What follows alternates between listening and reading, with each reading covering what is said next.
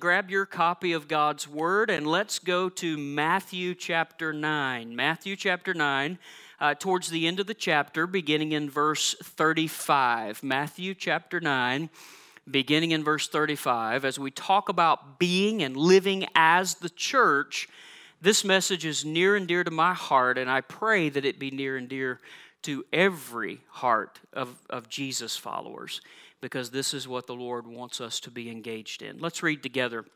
Matthew 9, beginning verse 35. Jesus traveled through all the towns and villages of that area, teaching in the synagogues and announcing the good news about the kingdom.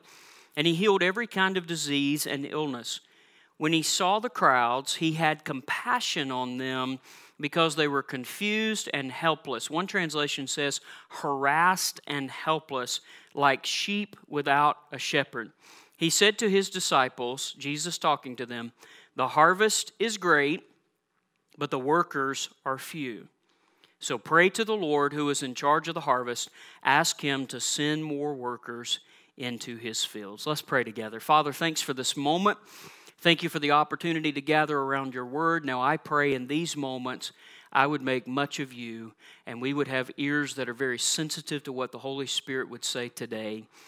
I pray, Lord, that you would use us not just inside the four walls of the church to serve, but also outside of the four walls, Lord, that we would be the church and we would make a difference in our world.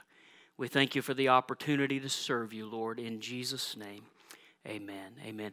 Now, I don't know how you grew up or what games you played while growing up. A lot of children play uh, cops and robbers, a lot of children play many of the different games. They're pretty common, even no matter where you grew up, they're pretty common. But I don't know if you've ever heard the phrase too saved or too churched, but when I was a kid, we played church. Don't judge me for this, but we played church. Now, I grew up in church. And I grew up in a very expressive Pentecostal environment. And so I, I um, I was around church a lot in life. In fact, multiple days a week, typically in our family, we were in the church. And my cousin, she's two years younger than I am, we're both only children, so we became a lot like brother and sister growing up because we were number one only children and number two we were the cousins who lived closest together so we got a chance to play together well we did probably play cops and robbers at some point but we also played church uh, she was the worship leader and I was the preacher. And I can tell you, my grandmother actually got to be the audience a few times, so, you know, take it for what it's worth. But I can tell you that um, we, we knew everything about the churches we went to. I, I don't know how many of you grew up like this, but there's always those one or two people in church that you know if they start moving around that the Spirit's up to something. Anybody else know what I'm talking about? We had a lady in church when I was a kid, and I'm not making fun, I'm just telling you it was the truth. Sister Duckworth, that was her name. Sister Duckworth would get those hands moving and worshiping the Lord. And if she got those hands moving, you knew something was about to happen in service. Don't look at me like I'm crazy this morning. Y'all know what I'm talking about. You know those people that are that if they got to moving and things got to happening, you knew what was about to happen. Yes, I did grow up in an environment where uh, people moved around quite a bit. It was not uncommon uh, in our church for people to sling bobby pins out of their hair and, and all sorts of stuff.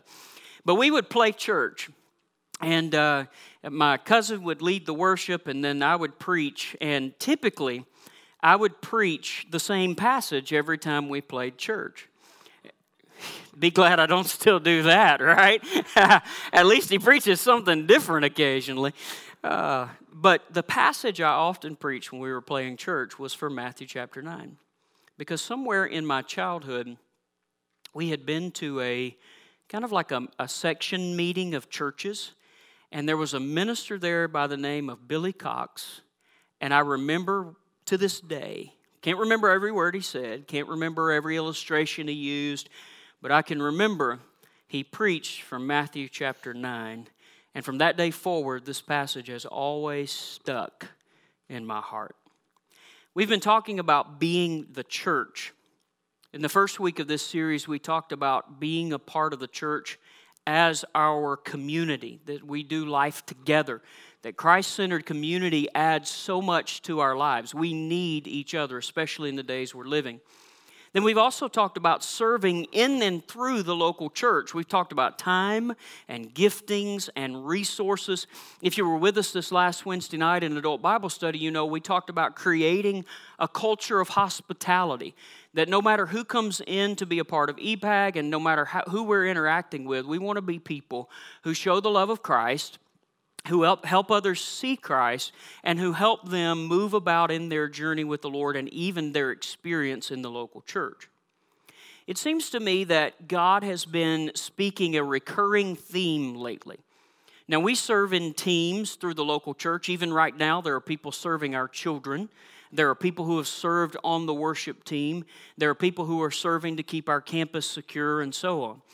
We serve at things like Autumn Fest next week. We, we give to it, we give our time to it, we give our resources to it. We believe in that effort of doing life together as a church and then serving together through the local church to make a difference. But ministry, and this was drawn out even last weekend from our guests, ministry is not just what happens on Sunday or Wednesday or in a special group or on a team or during a special event or even from the platform. Ministry is not just a vocation or a profession. Ministry is not just for those who are credentialed by some fellowship or denomination. Now, yes, there is a special calling to vocational ministry. I certainly believe that, that the Lord calls people to serve as their, if you want to say it this way, career or profession as a leader in the church, the body of Christ. And Ephesians chapter 4 goes far enough to tell us that Jesus gifts his church with the fivefold ministry gifts and beyond. But ministry also describes the action that should be ongoing on the part of Jesus followers every day. Let me say it this way we don't cease to be the church for six days and 23 hours a week. We don't live our life in segments. We don't go to church for one hour a week and then live however we want the rest of the week. The, the understanding is that we've said yes to King Jesus. And when we said yes to King Jesus, we said yes to following him. We said yes to his agenda. We said yes to his kingdom work. Church is not just the place we come to gather and worship. The church is made up of people, and the church is to be active not just in gathering together. The church, we as the body of Christ, are, the Bible says, Christ's representatives to the world. And we should live this way. We should be a people who, every day in our lives, we are wanting to inspire other people to follow Jesus. You may have noticed even last weekend during our fantastic Holy Spirit weekend. How many of you enjoyed last weekend? Wasn't it great? Wonderful time together. Our recent focus on spirit baptism during Holy Spirit weekend was not just to focus on the spiritual gifts or the prayer language or the intercession language or speaking in tongue. Our recent focus was about power. Because the power experienced in spirit baptism and the ongoing empowerment of the Spirit in our lives is for the explicit purpose of being a witness for Jesus. Look at this verse of Scripture, Acts 1 8 you will receive power. Say it with me power. You will receive power when the Holy Spirit comes upon you, and you will be what? You will be my witnesses telling people about me everywhere in Jerusalem, throughout Judea, in Samaria, and to the ends of the earth. So, at home, in your region, in your nation, around the world, you will receive power and that power will enable you to be my witnesses. If you were here last weekend, you heard Tim Enlow talk about the donuts. How many people like donuts? Now, y'all are a little less expressive on that than the truth today. Come on. How many people like donuts? All right, now we have some honesty in the room. He talked about how when we are saved, our life is like a donut in that we're filled inwardly with the indwelling of the Holy Spirit. But then there's this work that God wants to do in our lives to dunk us or immerse us in that chocolate frosting. Hallelujah. If you don't like a chocolate frosting donut, well, anyway, when we're dunked that way, if you've ever, he talked about if you've ever bought a box of donuts, those that are completely immersed in that frosting or that icing, they typically connect with other donuts and the box and they leave that icing all over different places. In fact, I'm very careful when I take a donut out of the box because I want every bite of icing that I can get. When I pulled that yo yo donut out of the box this morning, don't judge me. When I pulled that donut out, I want every bit of that maple icing I can get with that piece of bacon slathered on top. Didn't it? No, I just felt the Spirit. Hallelujah. The point being, when we are immersed in the Holy Spirit, when we are clothed with power from on high, when we are, if we can say it this way, dunked in the power of the Spirit, that work of God gets over all over other things in our life, other people, other situations. That's the desire. God's desire is for ministry to flow through us every day. That's why every morning, I would suggest to us today that every morning we should pray, Lord, what do you want me to do today? Who do you want me to talk to? What do you want me to say? How can I honor you? How can I obey you? And at the same time, how can I help other people follow Jesus? And as we experience this work of the Holy Spirit, we're empowered when we're praying like that in our daily lives. Because how many will be honest with me? It's easy for us to wake up in the mornings and think more about what we've got to get done that day. Can we be honest? I mean, I don't know about you, but sometimes I go to sleep with the to do list and I wake up with the to do list, right? Yeah. And unfortunately, I didn't get anything done in my sleep, so it's still the same the next morning as it was the night before. I mean, really. But, but if we can get to this place where we're seeking the Lord, what happened last weekend in so many of our lives shouldn't just be a special weekend. As we seek the Lord, the Holy Spirit empowers us, continues to clothe us and immerse us in that power. And then we are every day saying, Lord, what do you want me to do? Who do you want me to talk to? How do you want me to honor you and obey you and help inspire other people to follow Jesus? We're yielding to God. And then simply throughout the day, we're being obedient to whatever He tells us to do. Tim used the word nudge. Some people might use the word prompting. But this idea that through the day, as we grow in the Lord, as we walk in ongoing relationship with the Lord, we become more and more sensitive to this prompting or this nudge from the Holy Spirit. So we could be in the middle of a grocery store, not knowing the person down the aisle from us, and the Holy Spirit could prompt or nudge us to go and talk to that person. How can we grow to be sensitive in that? Well, we're seeking the Lord, we're empowered by the Spirit, and every day we're yielding and saying, God, how do you want to use me? What do you want to do through me? How can I be used of you? Let's look at our text in Matthew chapter 9. First of all, I want you to look at the model of Jesus. Here's what Jesus did in his earthly ministry, and I believe it's a good example for how we should interact in our lives, the model of Jesus. First of all, in Matthew 9, Jesus traveled. Jesus would often go into a place, teach, speak to them, heal the sick, and then he would go on to another place. Now, there were a few occasions where he'd stay more than briefly, but there were many times where he continued to move. And I believe there's scriptural evidence that the reason Jesus did that is he wanted to talk to and teach as many people as he could. He wanted to spread that truth. He wanted to show people his miracles. He wanted that truth to get into people's lives.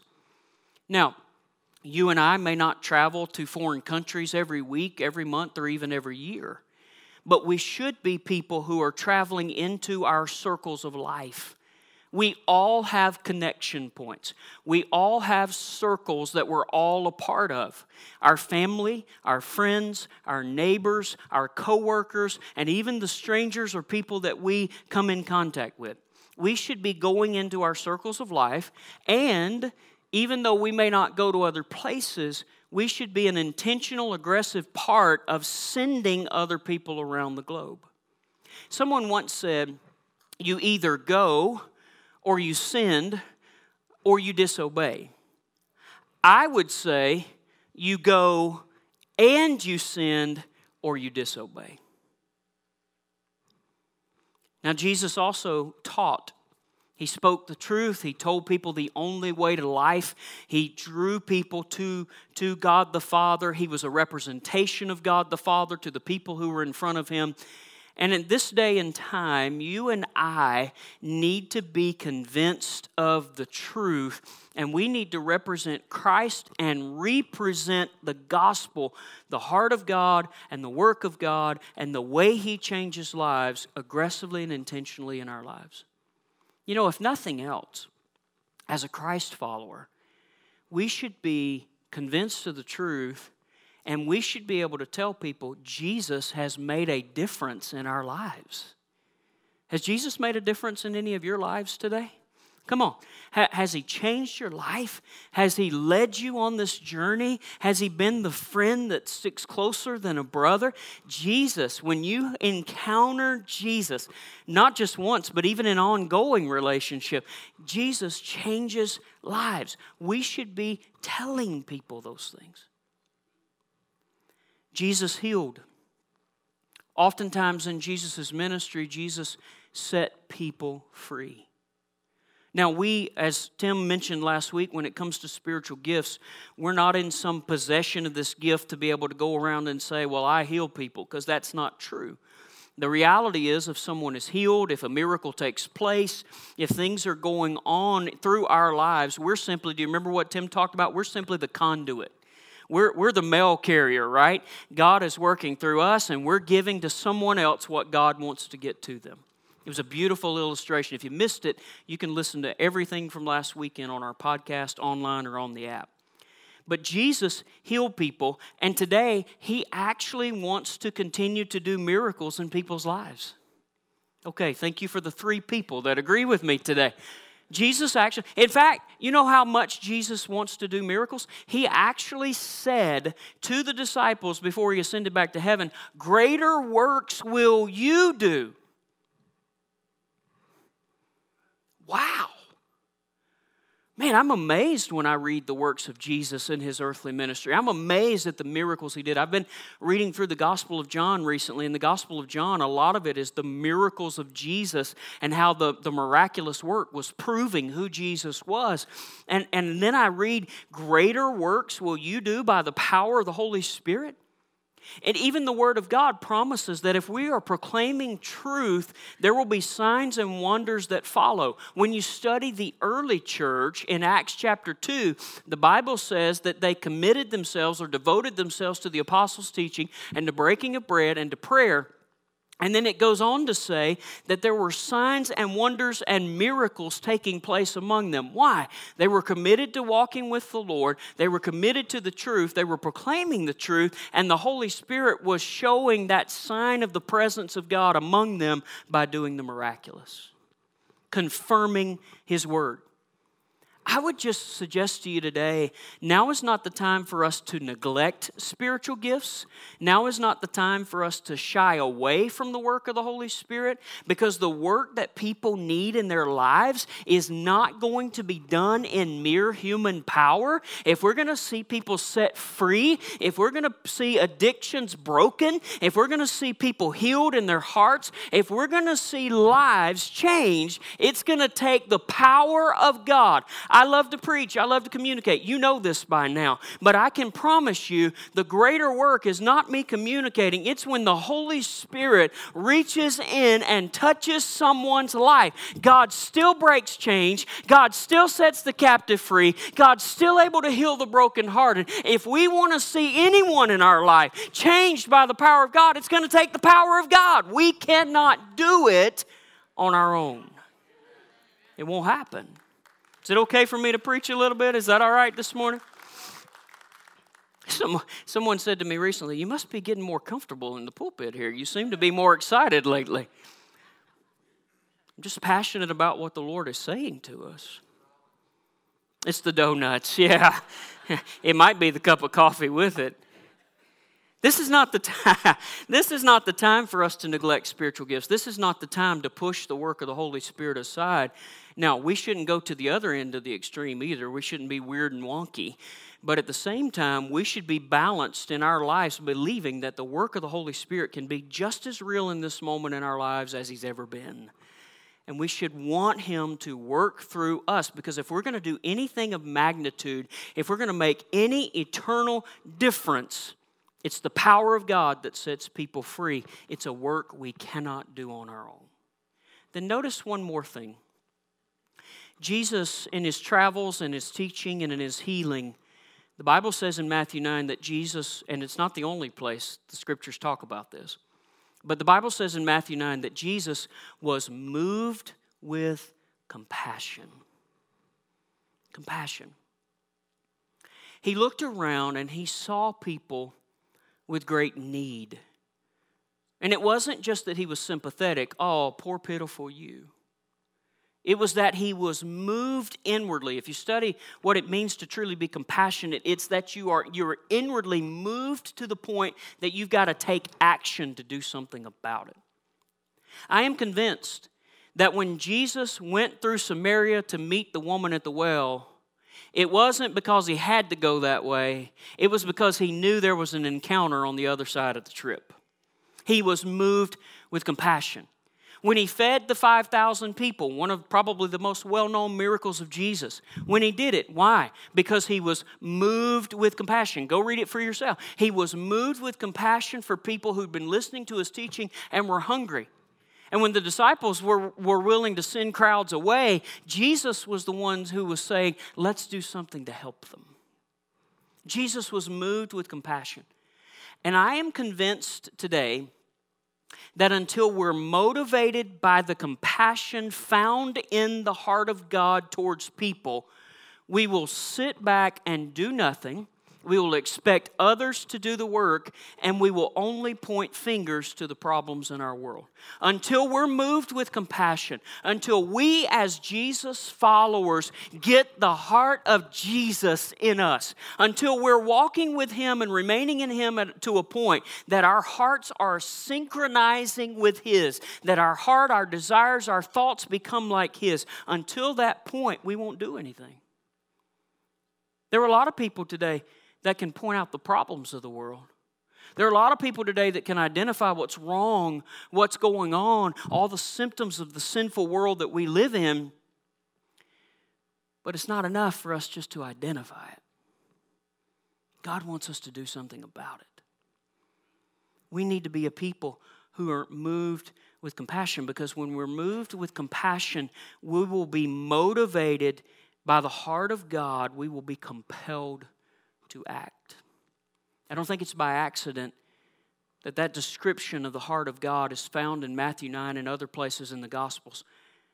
God wants us to be moved with compassion for people. Can I just pause for a moment and say, if you have an honest conversation with yourself and with the Holy Spirit today, and you can recognize that perhaps there's some bias, prejudice, assumptions, stereotypes. If you can search your heart honestly today and begin to recognize, you know what? I have a I have an, a lean towards certain people more than others, or I make certain assumptions about certain people, or I, I instantly think certain things when I see certain types of people. I, I instantly make judgments based on what I see on the outside. If today you're honest and you can identify, you know what, there, there may be some, some issues in my heart towards certain people, today would be a moment for you to say, Holy Spirit, make me more like Jesus. That when I see people, no matter what I see in the natural, I can see through the eyes of the Lord and the eyes of faith to believe that God can change lives. That rather than making judgments, that rather than making stereotypical assumptions, rather than having bias and prejudice, and, and, and maybe you've grown up. I, I, know a lot of people, their struggles in the way they view people connects back to what's been ingrained in them for decades. But if you can come to the Lord and say, Lord, I'm recognizing in my heart I have certain thoughts, I have certain certain things that I think about and, and certain ways I respond with certain types of people. If you can come to that place of being honest and identifying that and saying, Lord, change me. You can come to a place where no matter what you used to think, you now see that it's a soul that matters to God. We've got to be moved with compassion. Now let's look real quick, Matthew chapter 9, at the assessment from Jesus. We've seen the model of Jesus. Now look, let's look at his assessment. In verse 37a, he, he says, The harvest is great. The need is great. I, I would suggest to you today, and I've had some conversations recently that I think I think kind of play into this some. I'm not naive.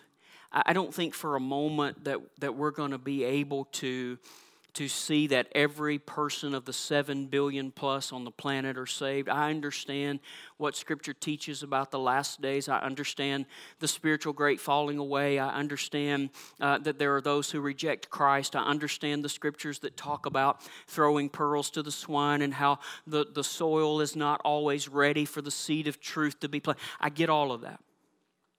But rather than us saying, there may be some who we can't reach or some who don't respond, let's be attentive to the Holy Spirit to help reach those who the Lord knows are ready to receive the truth.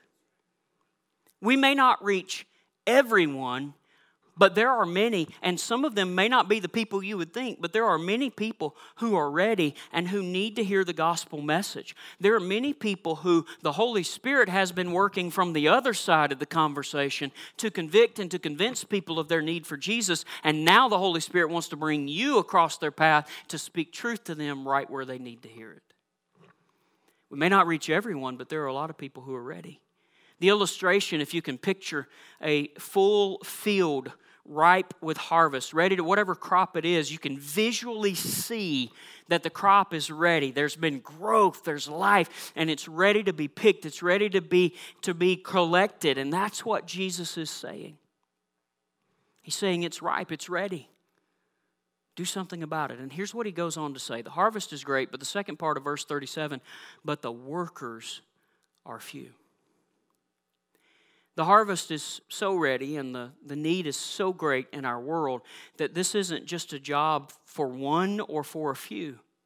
Even Jesus, at the time of this passage, he's going to be ascending back to heaven within a short time in the grand scheme of eternity. Jesus would leave his followers, the people of the way, as the book of Acts calls them, us, to be full of compassion, aware of the need, and to do the work of traveling, teaching, healing by the power of the Holy Spirit. The responsibility now rests solely on us to be yielded to the Holy Spirit. Here's, here's the saddest thought to me when I read this passage. The saddest thought to me is that there's plenty of work to be done, but there aren't enough people doing the work. To think about a harvest being ready, it's time to collect those who are ready to hear the gospel and ready to respond, and yet there are people who aren't doing anything about it. You can imagine a farmer who doesn't go out and collect the harvest, it goes to waste. Here's the saddest thing there's plenty of work to be done, but there aren't enough people doing the work. Lifeway Research has conducted some studies, and these are more recent. And let me just show you this. Lifeway reports that most unchurched Americans say they have multiple Christian friends, but those friends haven't shared with them how or why they should follow Christ. Lifeway also reports that the unchurched say they're open to having religious conversations. Close to half of unchurched Americans, 47%, say they would discuss freely if someone wanted to talk about their religious beliefs. The study goes on to find that close, in, close to two in three unchurched Americans say they have multiple Christian friends they interact with regularly. So, so here's the point Most of the unchurched Americans are saying they have Christian friends. Most of the unchurched Americans are saying they're willing to have some conversations about religion, at least in their mind, religion, or following Jesus, or how to be a Christian, or why they should be a Christian. They're open to having these conversations. But many of them have reported that no one has ever actually had the conversation. Notice this only 3 in 10 unchurched Americans, 29%, say a Christian has ever shared with them one on one how a person becomes a Christian. Only slightly more say a Christian has told them about the benefits of participating in a local church or the benefits of becoming a Christian. What is it that keeps Jesus' followers from engaging the world around them? Is it possible that there are people who need Jesus right in front of us every day of our lives? and yet we're not we're not responding in some way what is it that keeps that from happening is it assumption well i just don't think people want to really talk about this well these studies are saying the exact opposite they're willing to have at least open to having a conversation so we maybe we shouldn't make as many assumptions is it fear and rejection? Well, what do I say? What if I get into a conversation and someone asks me something I don't know the answer to? What if they reject me altogether? Maybe it's busyness. I'm focused on my to do list. I've got to get A, B, C, and D done, and I don't have time to stop to interact with people. Maybe it's something else. Barna Research, which is also well known for doing different studies within the body of Christ, within local churches. Barna Research reports that people are becoming more and more convinced, listen to this closely. People are becoming more and more convinced that it's the local church's job to convert people to Christianity rather than every Jesus follower having the responsibility to share his or her faith. Now, I want to make sure you understand what I just said. The studies are showing that people are expecting the preacher, the pastor, the communication from the platform, the work of the local church to do the work of helping people get saved, and that no longer is it as great of a responsibility for the individual believer. Christians in America today, this is a quote from Barna Research Christians in America today have to live in the tension between Jesus' commands to tell others the good news and the growing cultural taboos against proselytizing. We've got to live in the tension of this is what Jesus said we should be doing versus how the world could respond to what we're doing. Well, you shouldn't talk to people about that. That's private. Their religious beliefs are their own business. You, what's true for you isn't true for me kind of fits into this whole conversation, too, because that's, that's the point a lot of people use to say, well, just because you follow Jesus doesn't mean that's right for me. And now we're living in this tension where I would go far enough to say there's a growing opposition to the gospel in some respect. And so we're living in this tension of what did Jesus tell us to do versus how could the world respond. And I'm afraid today that it's sometimes how the world could potentially respond is actually what's hindering us from doing what Jesus told us to do. Here's what we have to acknowledge today. And, and maybe we even go far enough to say, here's how we should, here, here's why we should be repenting of this. Here's what we know Jesus said it there's much work to be done, but the workforce is absent or inactive. It's almost as if Jesus' followers have quietly quit their roles of representing and representing Jesus. How do we respond? Jesus gave us the answer. Notice verse 38a. This is our response as Jesus followers. How do we respond to this reality? Verse 38, he says, Pray to the Lord who is in charge of the harvest. Ask him to send more workers into his fields. How should we pray? Well, let me suggest we should pray for awareness, we should pray for compassion, We should pray for spirit empowerment. I would go far enough to say that sometimes in the body of Christ today, there's a correlation between the fear and the hesitancy of talking about Jesus and the lack of spiritual empowerment through the baptism in the Holy Spirit. Let me say it a different way. It's no surprise to me that there may be believers today who are not sharing their faith and not walking in boldness to do that and not interacting with people because they've never experienced the empowerment that Jesus has for them. We should be praying for the lost. Whether we know those who are lost or whether we don't know all of those who are lost, we should be praying for them. And Jesus said we should be asking for more workers.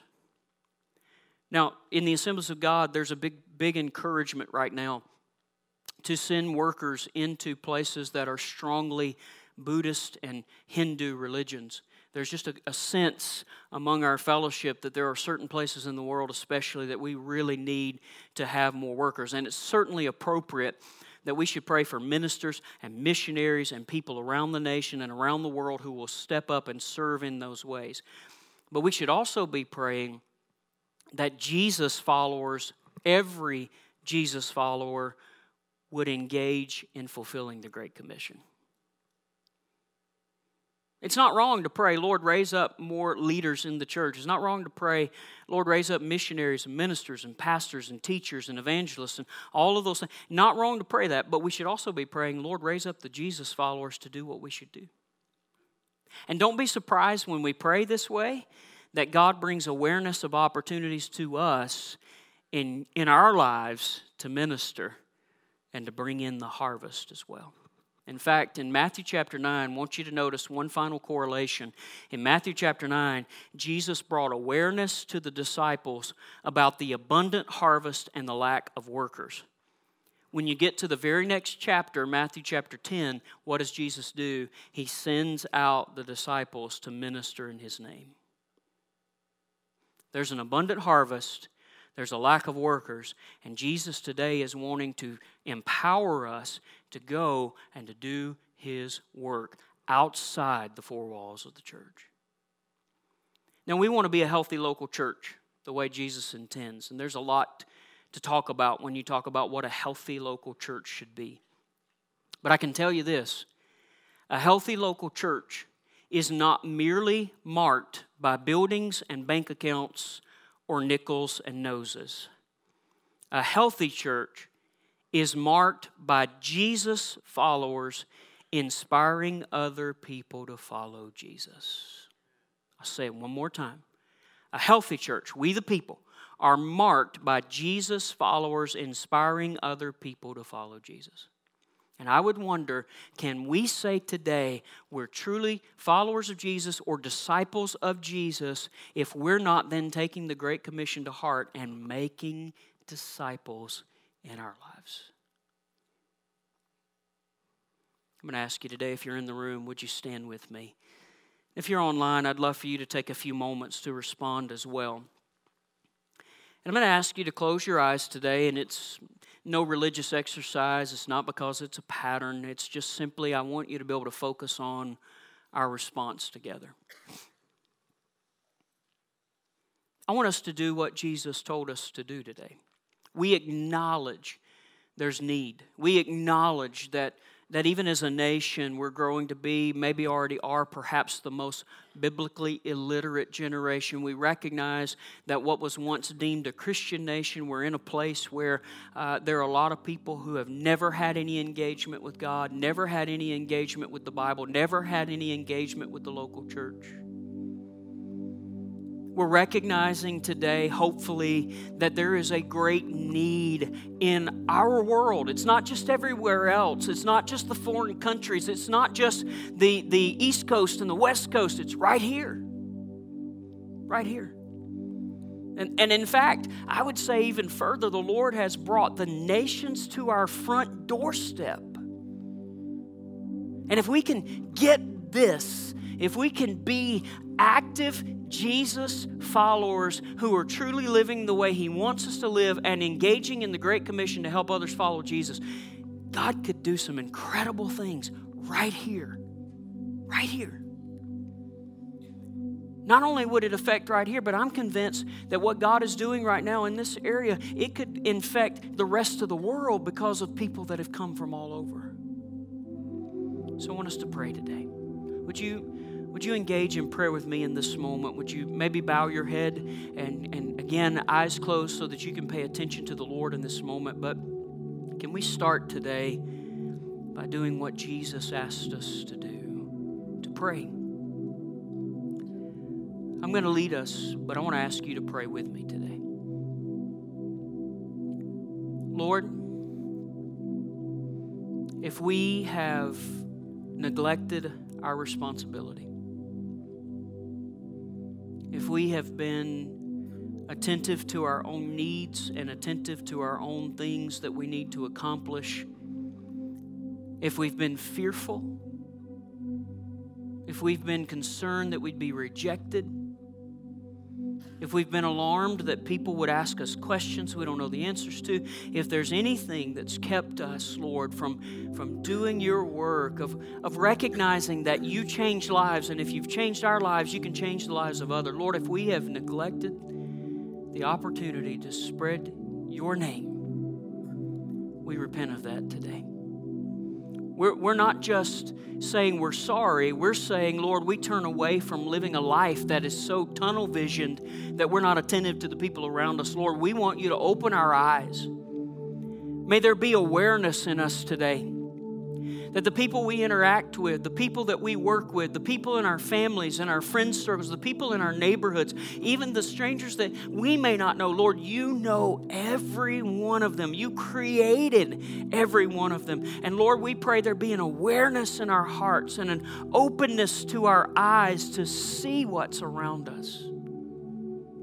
And God, that we wouldn't just see the need and walk by. We wouldn't just see the need and keep going. But Lord, we would be in our hearts just like Jesus, moved with compassion. We would see the need, and there would be a prompting and a nudging of the Holy Spirit. There would be an awareness in our lives of what you've spoken to us. And Lord, we would take action to help others know what you can do in their lives and to help others see that you're the only way to salvation and eternal life, to help people know the gospel. God, I pray our hearts would synchronize with yours, that we'd be moved with compassion, that it would break our hearts, Lord, that anyone would not know you. I pray for spirit empowerment today that each and every one of your followers would, would be hungry for more of you, would recognize that your empowerment helps us to accomplish what you want us to do. And I pray, oh God, we would seek you. We would be a people who want more of you, not less. We would be a people who lean in, not lean out. And today, God, we would ask for your empowerment. Even now, Lord, people would open themselves up and would make themselves available to say, Lord, if you have power for me, I want to experience that power. I want to know you more, but I also want to be empowered to reach the world around me. Lord, would you do a work?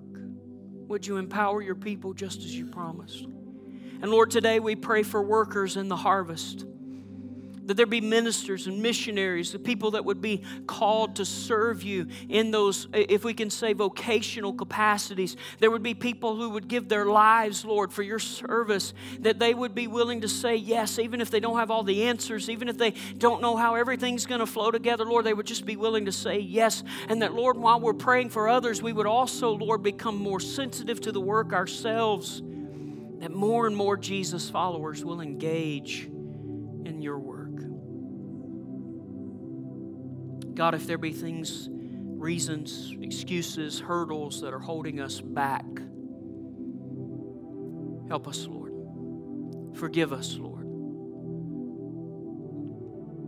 I pray, oh God, that we would see, even in this area, the opportunity to seize the harvest that is ready, that is plenteous, that is abundant.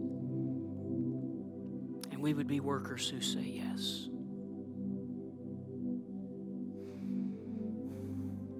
Want to encourage you today that you can remain in this room, remain online with us uh, or maybe find a place wherever you are online and you can continue to pray in this moment. Maybe you recognize something in these moments around the word that's that there's something that's speaking directly to your life. So I encourage you to respond to that. I encourage you to pray specifically for people you know who are lost in your life that, that they don't know Jesus. Pray specifically that God would use you. Pray the prayers we talked about earlier. Lord, what would you have me do? What would you have me say? How can I be obedient to you? Pray for empowerment and compassion and awareness. I want to ask our prayer partners to come today if you're here and, and you're serving on our prayer team. There may be other needs today as well. I recognize that you could have come into this room today and and you, you're you're glad to hear the message. You're you're hearing the message. You're wanting to respond, but there's also something that's really bothering you, really weighing you down. You're really struggling. There are people who will pray with you today. There are people who will pray with you today to receive a greater empowerment of the work of the Holy Spirit. Let's respond today and take the opportunity to pray and seek God. I'm going to pray a prayer of blessing over you, and then I encourage you to respond how you need to today. These altars are open for you to spend time with Jesus. Father, I pray today that you bless and keep this people, that you make your face to shine upon them and be gracious to them. I pray your countenance, your favor ever be turned in their direction and grant them your peace. I pray that we would not just hear the word today, but we would respond and be doers of the word. By the Spirit's empowerment, we would be compassionate and aware, and we, even today, even this week, would have opportunity and we would be obedient to that prompting, that nudge of the Holy Spirit. We would have awareness of what's and who's around us, and we would follow you. And Lord, we would help other people follow you too. Thank you, Lord, for using us to make a difference in this world. In Jesus' name.